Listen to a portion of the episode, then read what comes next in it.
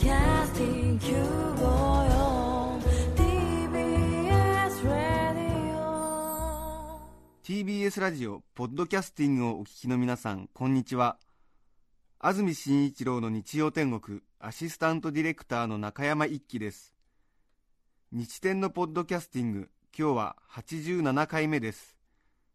日曜朝10時からの本放送と合わせてぜひお楽しみください。それでは3月15日放送分安住紳一郎の日曜天国11時33分から44分までのメッセージコーナーをお聞きください。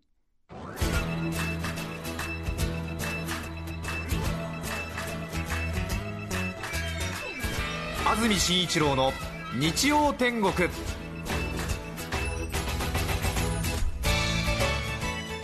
さて今日の日曜天国メッセージテーマは私のマニアな一面ということで皆さんからメッセージをいただいています。ご紹介してまいりましょう。ラジオネームももねこさん40歳女性の方からいただきました。ありがとうございます。ありがとうございます。私のマニアな一面。私がどうにも心惹かれるもの。それはミイラです。ミイラを眺めながらこの人は生前どんな姿でどういう生活をしていたのだろうなどと思いを馳せる時間がたまりませんお気に入りはヨーロッパの博物館で心ゆくまで堪能したいので旅行へ行くときは必ず一人です。大英博物館へ行ったときはあまりに広いのでミイラのコーナーだけ見て帰ってきました。中には四つん這いになったままのミイラがありこの人はまさか自分が数千年後にこんな格好でガラスケースに入れられようとは夢にも思わなかっただろうなと感慨深かったです。だってお尻の穴とか晒しちゃってるんですよそのなんとも気の毒な感じが私の心を捉えミイララブの気持ちに拍車をかけたのです。うん40歳女性の方ミあイラ好き。そうかそうか。うん。海老名市の剣王のラジコン野郎17歳男性。私はアンテナマニアです。救急車タクシーパトカー飛行機などのアンテナを見てニヤニヤしている変態ですアンテナといってもダイポールグランドプレーンスロットループアンテナと様々な種類があり好物のアマチュア無線のアンテナを見るとそれをおかずにご飯が食べられます。修学旅行で行った中国のタクシーは日本の車より抜群に良いアンテナをつけていてかじりたいと思いました。なるほど。17歳アンテナが好き。えー三鷹市の加穂さん女性の方マニアというか私が妙にこだわってしまうのは左利きです。自分自身左利きで小さい頃からいろんな苦労をしているせいか左利き仲間を見つけると仲間意識が生まれ仲良くなりたがります、テレビを見ていてもこの人左利きだと誰よりも早く見つけて一人で喜んでいます。芸能人では小栗旬さんが CM で堂々と左で箸を使っていてめっちゃ燃えています。他にも左利きというだけでファンな有名人が多数。右利きの彼氏にはなんでそんなにこだわるのと呆れられています、うん。左利きの方は小さい時苦労されてますからね、えー、ハサミなんかね使いづらいらしいですからね。えーあとバッティングセンターとかねゴルフの打ちっぱなしとかね大変みたいですよ、えー左利きっていうだけで端っこの方に行かなくちゃいけないんですからね。えースライスもフックも見見極められたもんじゃないっていう話ですよね。文京区のアンダソンさん39歳男性の方ケンタッキーフライドチキンを食べた後の骨で鳥の骨格標本ができるんじゃないかと思った日からチキンを食べるたびにきれいに洗って保存していつかは骨格標本骨格標本と完成を夢見て集めています。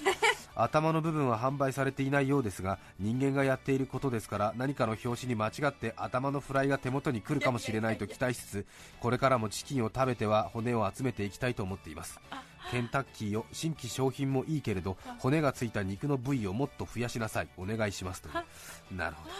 うん。ねケンタッキーの本当に骨集めてちょっとあれですよね。全部とは言わないまでもなんかうんイートインコーナーでちょっと足の部分復元してる人とかいますよね。そうですか？これが内側でつってこれが内転筋についてる骨でつってこれ関節でしょっつって、えー。ちょっとなんか理科を詳しく勉強した人はできるらしいんですよ。えーみたいですけどね。あんまりよろしくないかなと思いますけどね、えー、上尾市の段階姉さん女性の方ありがとうございます。相撲が始まりますね。始まりますね。私マニアかも。土俵入りの時力士の顔を見て場内放送より先にしこ名所属部屋出身地をつぶやいています。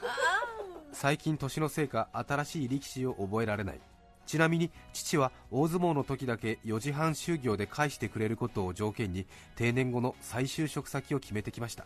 そんな DNA を深く感じます。という上吉の段階姉さん。うーん。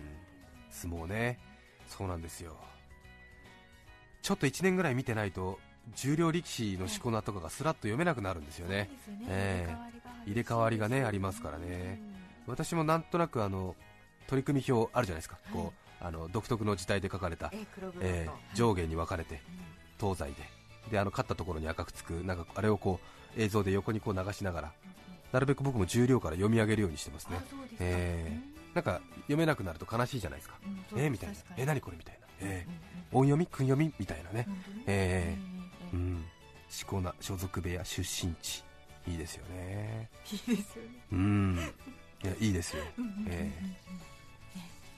いいですよ。日本人の感じがします。うん。はい。世田谷区の塚本さん。私は豆乳マニアです。私は前世が大豆ではなかったかと思っております。豆乳はシンプルな無調整が一番美味しいです。あ少なくとも私にとってはですが調整豆乳は飲みやすくしていますが余分なものを入れておりどうしても本当の大豆の味を損ねていますでもそのようにして人によっては飲みにくい大豆本来の味を薄めているわけですがでもメーカーが少ないのが残念。全国的には気分と数社くらいしかありませんね。私がよく行く中国では豆腐屋が作る豆乳が一番美味しいです。スーパーなどで売っているものは残念ながら味が落ちます。1リットルで10円から20円くらい。中国では普通の牛乳がリッター100円ちょっとですので豆乳は安い。私は中国では可能な限り水代わりに飲んでいます実は豆乳は自分でも簡単に作れますね。一晩水でふやかした大豆をミキサーで砕いて絞って沸騰させればできます。中国では簡単な豆乳絞り器も売られていますよというね。中国はね豆乳先進国なんですね。なるほど。桐生市の秀丸さん40歳男性の方。私はコンセントマニアです。コンセントとは家電についているあのコンセントです、はい。子供の頃みんな一度はやったことがあるはずあのコンセントを鼻の穴に挿してみる感じ。私は子供の頃にそれをやって以来なぜかやめられず今でもちょくちょく鼻に挿しています。意味は全くないです。新しく家電を買った際は儀式のようにまずは鼻に挿してみるのです。なんだかそれをしないと買ったものを使う気になれないし落ち着かない。ちなみに今私が使っている家電の中で挿してみて最もしっくりいったのは電気シェイバーの充電器です。なるほど確かにあの洗濯ばさみのような。確かにね。あれを体のどこかに刺してみろと言われますと話しかありませんよね。ね。確かに。確かに。もしくはあれで足の薬指を挟んでみるぐらいですかね。ちょっと気持ちいいかな。わかんないですけどね。ね。えーこれ逆だとあの感電しますから気をつけてくださいね。あくまでも刺す方を遊んでるからギリギリセーフですけどね。えーなるほどね。海外に行くとこうねあの棒が3つ出てるようなね ありますからねあれはこの方はどこに刺すんでしょうかね。そうですね。えーその辺に刺すんでしょうかね。そうですね。鼻に2つ入れて1つ口で加えてみる、えー。遠いな。ちょっと遠いですけどね。それうまくギュッてやって、えー。うん、それでこう一瞬にしてその加えてるところを変えられるみたいな。キュッ。あ回せ回せるみたいな。口で回せるみたいな、えー。なるほど。なんかすごく体調に応えるな大丈夫ですよ。熊谷市ひなパパさん41歳男性の方。私のマニアな一面ですが私は去年の11月から転勤できた会社の社員食堂で4ヶ月以上同じメニューを食べています。はい。それはいなり寿司2個と天ぷらそばです。毎回メニューを見るたびに定食にしようかカレーにしようか少し迷いますがいつまで続けられるかわからないが今日も天ぷらそばを注文しいなり寿司2個を皿に取ってしまうのですそして毎回同じような味なのに今日のいなり寿司のご飯は硬いなとか汁が濃いとか薄いとか勝手に採点しているのです。毎日同じメニューでも野菜の天ぷらの具材は微妙に変化し今日は玉ねぎが多いとかネギが混ざっているとか毎日食べるからこそ分かる違いもあるのです。年末近くの時にはそばも麺も若干違い製麺メーカーの繁忙具合も分かるのです毎日意地になって同じメニューを食べていますがこの記録いつまで続けられるか自分でも分かりません。なるほど。えー、明日からやめていいんじゃないでしょうか。本当にあなたはよくやりました。ご苦労様です。十分やりました。明日から違うメニュー食べていいです。はい。ね。埼玉市のリトルウッズさん38歳男性の方。自分は街道沿いに打ち捨てられたボロボロの自動販売機に教習を覚えますいつからかそんな自動販売機を写真に収めるようになり結構な数になりました。好きなメーカーはカップヌードルとビーボカップヌードルは今でも現役の機種を見かけますがビーボは会社自体が消滅したため古い自販機もほとんど見つけることはなく絶滅危惧種です。それでもたまにビーボより美味しいのはビーボだけというあのキャッチコピーが書かれたそれを見つけると貪るように写真を撮りまくっています。家族の呆れた顔は見て見ぬふりです。うーん古い自動販売機ありますね。たまに街道沿いに。心惹かれる気持ち分かりますね。あれが動いたらなとまた思いますよね。あーあとビーボ知らないですか？ビーボよりうまいのはビーボだけ。うまいはビミシーと書いてうまいですよ、えー。ビーボより美味しいのはビーボだけ、えー。ビーボっていうえあれですよ飲料メーカーがあったんですよ。えーえ清涼飲料水です、ね、ビーボはねコーヒー中心にいろいろあったような感じありますけどもね、えーうーんビミと書いて美味しいと読ませるのは私もビーボの自動販売機で学びましたあよね。そうですか、えーそうなんですよ。ビーボ。うん。ビーボより美味しいのはビーボだけっていうね。ビーボ。うん。うん。来ますよビーボ。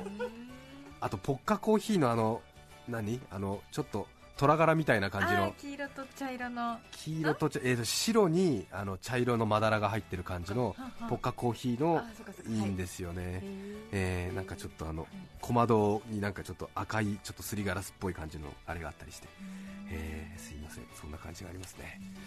皆さんのマニアな一面もう少し時間がありますのでご紹介してまいります、はい。それではここで1曲お聴きいただきます。埼玉県幸手市スパゲチミートチョウチュさんからいただきました。ありがとうございます。熊木杏里さんで春の風どうぞ。3月15日放送分安住紳一郎の日曜天国。11時33分から44分までをお聞きいただきました。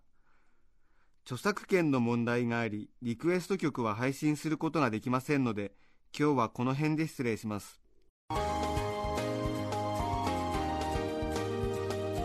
安住紳一郎のポッドキャスト天国。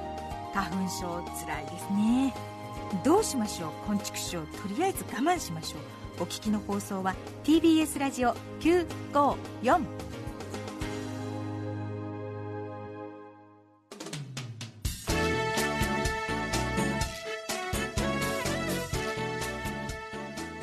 さて来週3月22日の安住紳一郎の日曜天国。メッセージテーマは「靴の思い出」ゲストはデパ地下グルメ事情に詳しい平岩理央さんです。それでは来週も日曜朝10時 TBS ラジオ954でお会いしましょう。さようなら。安住紳一郎の「ポッドキャスト天国」これはあくまで試供品皆まで語れぬポッドキャスト。ぜひ本放送を聞きなされ。TBS ラジオ954「